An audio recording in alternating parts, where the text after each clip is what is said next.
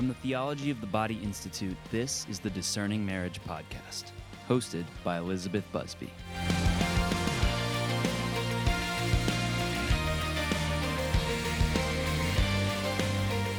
Hey y'all, it's Elizabeth here. Welcome back to the Discerning Marriage Podcast.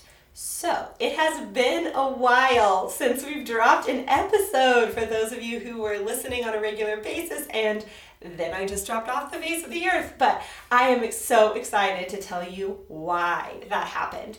So, my husband and I recently took a job with the Theology of the Body Institute, which is literally beyond my wildest dreams. Like, I'm admittedly a big dreamer, but even I did not have the courage to dream this big. I just, oh, give God your dreams, y'all. He is going to do so much more with them than you would have ever, ever imagined. So, my family and I recently moved from Texas to Pennsylvania, and I am sitting here live with none other than TOB expert and fellow Theology of the Body Institute employee, Bill Donaghy. Hi, Bill. Hello, it is great to be with you, Elizabeth, and great to have you and Ross and the girls as part of our family. so, I can't even believe it. So, this episode, the, the audio is going to sound a little different. This is the first time I've recorded live with a guest. I started this podcast during quarantine, COVID quarantine lockdown, and so all of it was on Zoom. And but now I, I have someone live that I can talk to that I want to talk to. So we're gonna test this out. Um, so hopefully, if the audio is a little different, you guys will bear with us for this conversation. So today we're going to be discussing a very critical but little discussed topic in the theology of the body, and that is original solitude.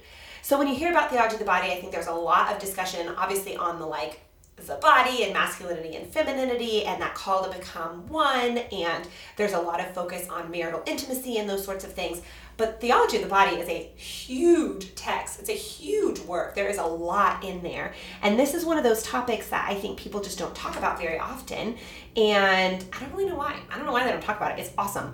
So I remember first discovering this topic in graduate school when I was going through that huge breakup that I've told y'all about. And I remember thinking, well, I was single at the time. So I remember being like, oh my gosh, something for people not in a couple. This is this seems really great. But then as I dived into the topic, I was like, oh, this is actually really helpful for all humanity. And I it, discovering this while I'm single, newly begrudgingly single, but single nonetheless, I'm realizing the benefit of it. Uh, of discovering this before I'm in my vocation because there's so much beauty that can come from diving into this topic when you are single. Um, obviously, if you're married, keep listening because it, it's helpful to you too. But there was something really beautiful about that that I was realizing. And so I'm excited to break open this lesser known TOB topic with you. So, Bill, you ready to get started? I am more than ready. This is a favorite of mine, a favorite reflection. And to your point, Elizabeth, it's for the single, the married, the celibate. It's foundational, in fact. So, ready to go. Awesome. So to begin, for some of our listeners who maybe have uh, need a little bit of kind of orientation to the teaching of TOB, can you please explain like what original solitude is, and then orient us in the teaching as a whole? Like where does original solitude fall in the teaching of TOB? Sure, absolutely. And just just for your listeners too, uh, know this. this is probably my twenty first year of intently deep diving into theology of the body itself as a student, as a, as a learner. And I am, I still feel like a little kid in a big ocean of amazingness because I, even topics like we're going to talk about original solitude, ah, it's fresh, it's amazing, and it's got depth. So anybody tuning in says, "Well, I know that part already," or "Yeah, I already read that part."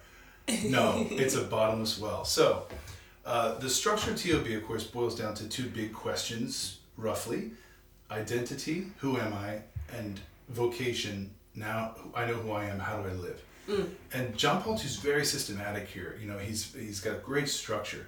Two big questions. Underneath each of those questions are sort of three subsets of movements that we can ponder. Um, and he does this in the identity piece, who am I, with original man, historical man, and eschatological man and your listeners might be familiar with that movement. So where have we come from? Where are we now? And where are we going? Our, so our which, origin, history, and destiny. Okay, so origin. Walk, walk them through just so how that you is that is like an identity. Who am I? Has to have the origin. It also has our present mess, our history, and also a goal, an end, a telos, and that's as, as the eschaton, eschatological man, man and woman in heaven. Now, uh, so those three pieces are essential because if we only look at our history, the middle, um, we don't know where we've come from. We're not sure where we're going, and we get a plurality of religions and ideas and philosophies of life. So John Paul II is brilliant in, in grounding us in the Genesis. That's where we came from. So original man is that meditation on Genesis one and two. Under original man, he has three meditations, like a little subset. And original solitude is the first one. So he's got, I'll, I'll mention the three just for context. So in our beginning, who- who we are, where we came from, which is essential. This is all before sin, original man. He's got human experiences of original solitude, original unity, and original nakedness. Now, not just for Adam and Eve in the beginning in the Garden of Eden, but every one of us as sons of Adam and daughters of Eve, we all must experience, he says, the echo of these in our hearts solitude, mm. unity, nakedness. So this is foundational, right? Solitude is it's the awakening. And in Genesis, Adam wakes up, God gathers the dust of the earth and breathes into his nostrils the breath of life, and Adam awakens in solitude. What does that mean? Uh, John Paul II has two kind of takes on it. There's a positive of original solitude, and there's a negative. This, the positive is I am alone in the visible universe as a person. He experiences original solitude as sort of the Lord of, of the natural world. He's the steward and the king of the natural world. Now, by the way, this is both man and woman. Uh, Adam is generic of all humanity. In fact, John Paul reflects that um, we actually have this experience of solitude before we have the split into Ish and Isha, male and female, Adam and Eve. So when we're talking about original solitude in Adam, it means all of us. So yeah, the positive angle is, whoa, I'm different. Adam looks out and sees the created world. He sees a dance of sun and moon and earth and sky and day and night. He sees animals. He's tasked by God to name them. And so he has this power over them by giving them names. So he's above them. Original solitude, the positive angle here is that I am more than a chicken or a platypus or a giraffe. Like I'm bigger, I'm more, I'm actually made for the infinite. So uh, it's, it's essential that we experience solitude as our separateness from the created world. Yes, we're in it, we have kind of one foot on earth, but we also have one foot in heaven. And how does that feel? Just phenomenologically speaking, how does it feel to, to, to recognize that you are the crown of creation? What's your gut reaction there? It's incredible. It is. Yeah. It is. You know, and we have ideologies that swirl around us today in our culture that say, you know, you're just like a trousered ape, to use Chesterton's quote, mm-hmm. mocking mocking the modern idea. Like, you know, chickens are people too. We're all the same, flatlined. But there's something in our hearts as men and women that says, no, I am not just a very smart, you know, chimpanzee who just got lucky and got like some kind of chemical reaction that made me rational. No, we are a quantum leap above the natural world and every creature in the world. So, original solitude again, the positive angle here is I'm a person. And John Paul II dives deeper into that. He says there's two gifts that flow from my solitude, my awareness of my personhood. And the first one is self awareness. Classically, it's intellect, right? We say we have intellect and free will. JP2 says that self awareness and self determination. Think about that self awareness.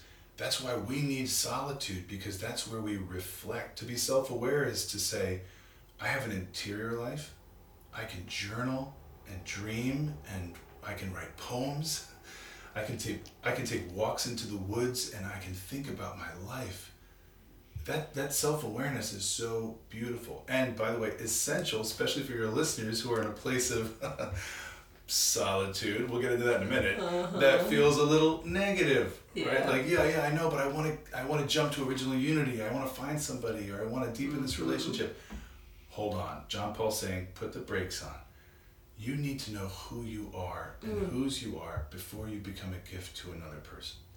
Original solitude is kind of like Superman's fortress of solitude. You know, it, it's where he discovers who he is. Nice. And I love that, right? In fact, I'm a big Superman. I love all the Superman mythologies and all the stories and the movies. When Superman, b- before he discovers who he is, he goes to the fortress of solitude. And the first Nice. question he asks Marlon Brando in the original Superman, he says, "Who are you and who am I?" Hmm. Wow. Uh, like I, remember watching that movie and just thinking, "Oh my, this is Tob. It's all Yeah. over the place. This It's is it." everywhere. Even when people aren't looking for it, right." it's Oh, just written on the human heart. That's right. But if we get that sort of unhealthy anxiety that says like, "I need somebody. I need to find somebody. If I found somebody, original unity, the echo of unity, then I, I can get busy. Then I can start my life. Then I can find my. Hold up.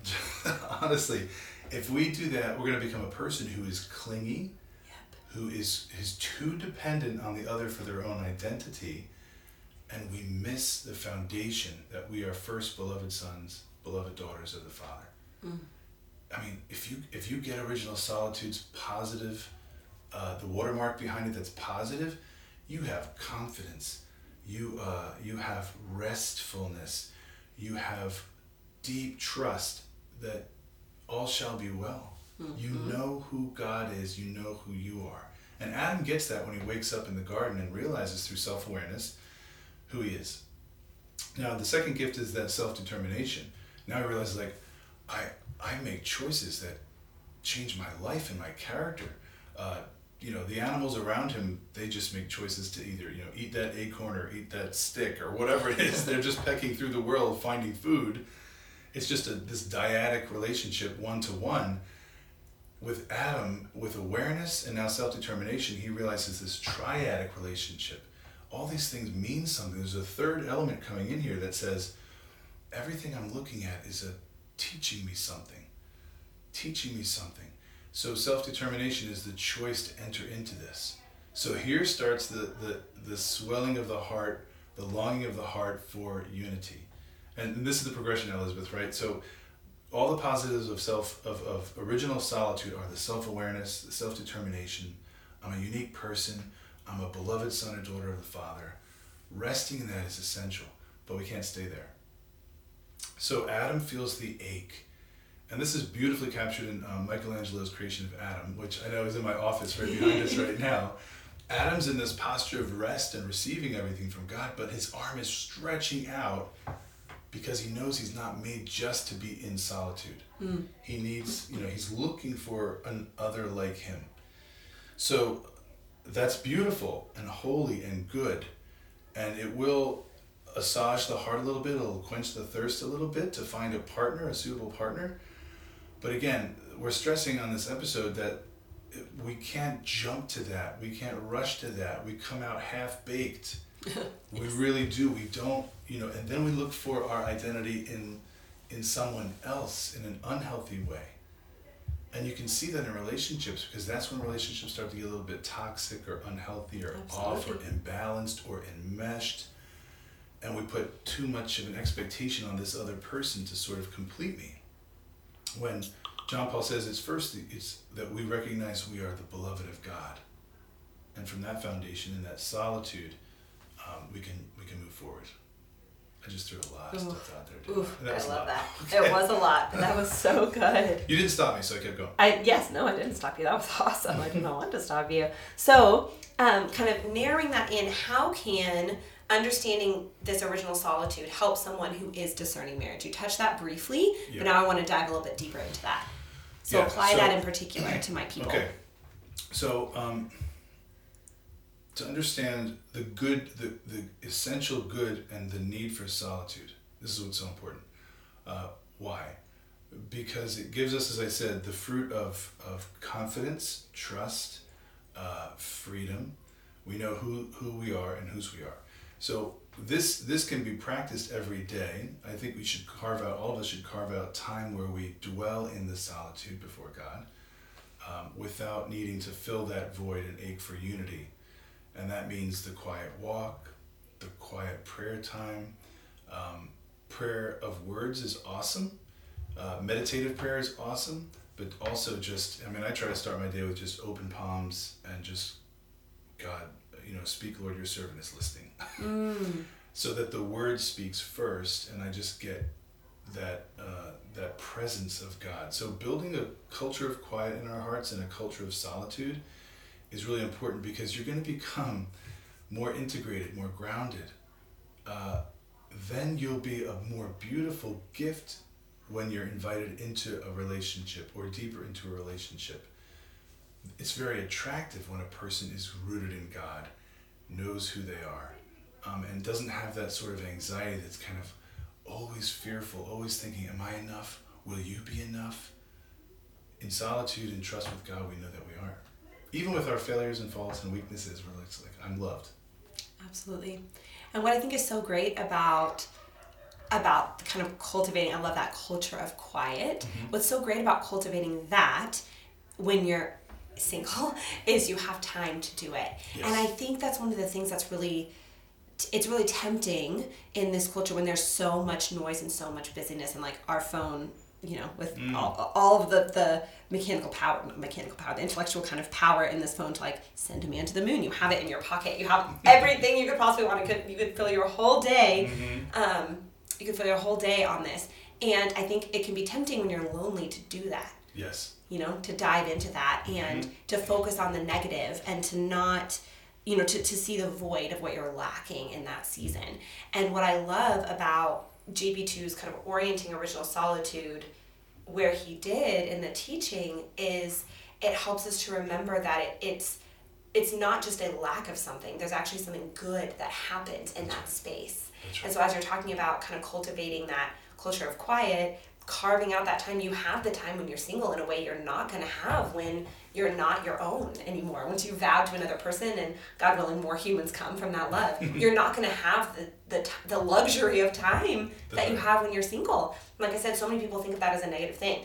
I think we can reframe that to a positive thing. Yes. and jp2 definitely has that as a positive in his teaching because it you know you have to be in that space of original solitude so the others can come rightly ordered yes absolutely uh, I, i've known people in my life you know we all struggle with it in our own unique way who yeah they're almost giving into this anxiety this um, i can't start yet i'm not there yet uh, and they're missing the present moment right the yes. whole thing of the present is the gift you know yes. the gift is the present your life will fill in quickly it really will, and you'll end up longing for that that quiet again. But uh, my point is that you can. We have to continue. Like original solitude is an essential um, modality for everybody, single, married, or celibate. Absolutely. It, does, it doesn't go. Yes. Yes. Because you know, when when love comes, if you're called to marriage, um, in particular for your audience who are listening, right, when that does come, you still are an individual. Yes you're, you don't become this amorphous blob of two people now who can't distinguish themselves from one another.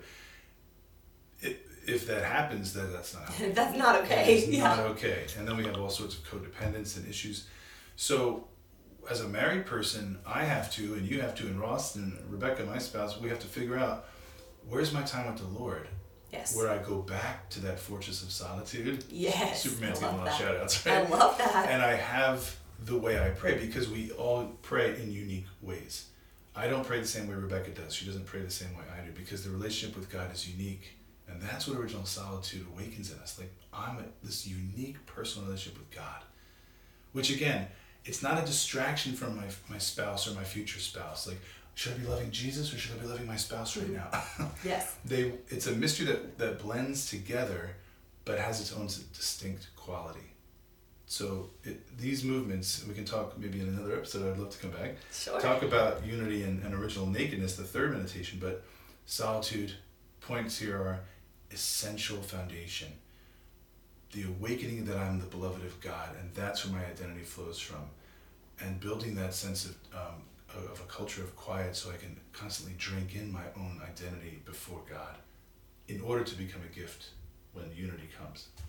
Yes, if you have if you don't do this when you're single, if you choose not to spend your time cultivating this culture of quiet, you're going to have to do it eventually or you'll be miserable. You know, like there is a clinical word for that when you become an amorphous being. Enmeshed is a clinical term mm-hmm. for people who have that codependent reality where you don't have the distinction between the persons. You're trying to get too much out of the other. You're not drawing boundaries within yourself. Um, and it doesn't lead to happiness. It does not make you happy. And so at some point, you're going to have to figure it out. But your time will not be your own, and it will be a lot, lot, lot harder to do it. Mm-hmm. So um, doing it now is necessary for your own you know your own personhood your own discernment but also is so it's something you're going to have to do eventually you might as well do it now it's great to use this time in that productive way so um, kind of winding up here what i always like to ask what is one practical tip related to original solitude that someone who's discerning marriage could implement right now Mm. You kind of mentioned this culture of quiet. Maybe you're going to take it somewhere else, but yeah, I think the culture me, of quiet's great. Yeah, so no, no, the culture, maybe two. Some the, of the culture of quiet and whatever the, else you were going to say. The culture of quiet. I mean, it's uh, and we all again we're different temperaments, personalities. Um, you know, if we're more of a melancholic temperament, we know all about the culture of quiet. The melancholic loves to dwell there. If we're more of a sanguine temperament, like Tigger bouncing all over the place, it's kind of challenging. That's me. But yeah, I would say and this is this is my way of praying into solitude myself. Find the music that you love that Ooh. moves you. Find poetry, find beauty, find a great work of art, a, a, geographic location where you can rest in. I don't know, a prayer chair, um, your back porch looking out at a tree, and make those like grounded um, locations where you can be embodied alone before God, who is beauty and truth and goodness and you that that makes you thirst for that time with God. And it's not just I'm reading prayers or novenas or saying my rosary, which is all beautiful, but you're resting in that original garden of Eden, just like Adam and Eve did, as God moves through the garden at the breezy time of the day, right? So, mm. what are those breezes? What kind of music and poetry? So, your fortress of solitude is a place you love to be in with Him. It's, it's not a, it's not like library sounds like shh, be quiet, I have to pray now. Shh, shh no distracting thoughts. No, it's not about that. It's a fruitful garden where you are with the Lord and He is with you. And you move from that, that beautiful experience of solitude and being given gifts by God. Then you, then you enter and give gifts away to everybody else that you meet. But every day drinking the gifts from Him. I am really struck by how different your posture is toward this, even as you're describing it as this peaceful garden, this the remind me what what was that scripture piece? He walked in the breezy time God of day. walk with them uh, through the garden at the breezy time of day. Oh, yes. oh man, I love it. Yeah, that's very different than how I approached my my singleness.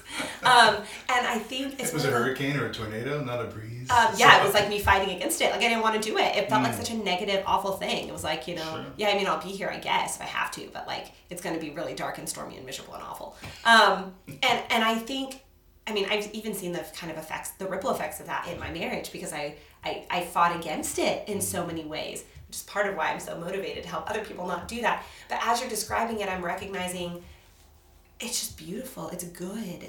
And for any of my listeners who are in that place, maybe where I was, um, who don't, or who maybe started out this episode not seeing that as good, yeah. that's a great starting place. Take that to the Lord. Who told you that this place wasn't good? Mm you know, who, where did that come from? Who told you that? Because the Lord wants to meet you in that place in a good he wants to fill you here. He wants to fill you with peace here. He wants to encounter you here. And that's beautiful. Yes. Yes. So good. I know we're probably going into overtime now, but one more thought, you just you just stirred it up in me when when the Lord says after the fall, "Who told you that you were naked?" Mm-hmm. It's there's this sudden sense of shame, like I have to cover, I have to cling, I have to grab something to to assuage this ache and this thirst. When God's saying, like the nakedness in the beginning is good, that shows that you are reliant upon me to give you gifts.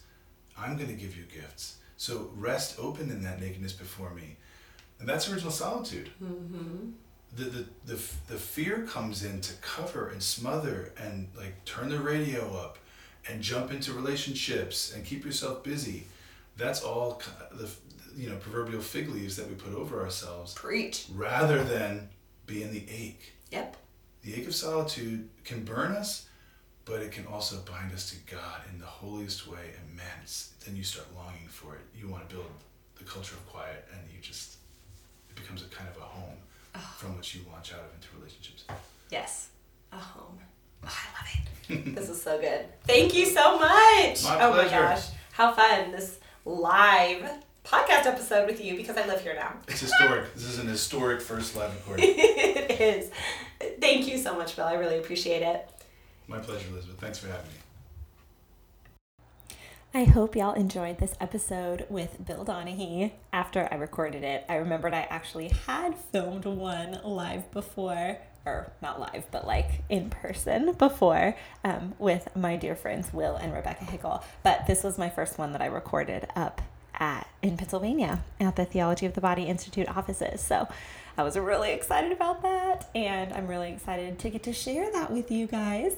Um, so please subscribe to the podcast and share it with anyone that you think would be blessed by this work that we're doing. And until next time, stay close to the heart of Jesus and be not afraid. The Discerning Marriage podcast is brought to you by the Theology of the Body Institute. For more information about discerning marriage, visit discerningmarriage.com. To learn more about the theology of the body, visit tobinstitute.org.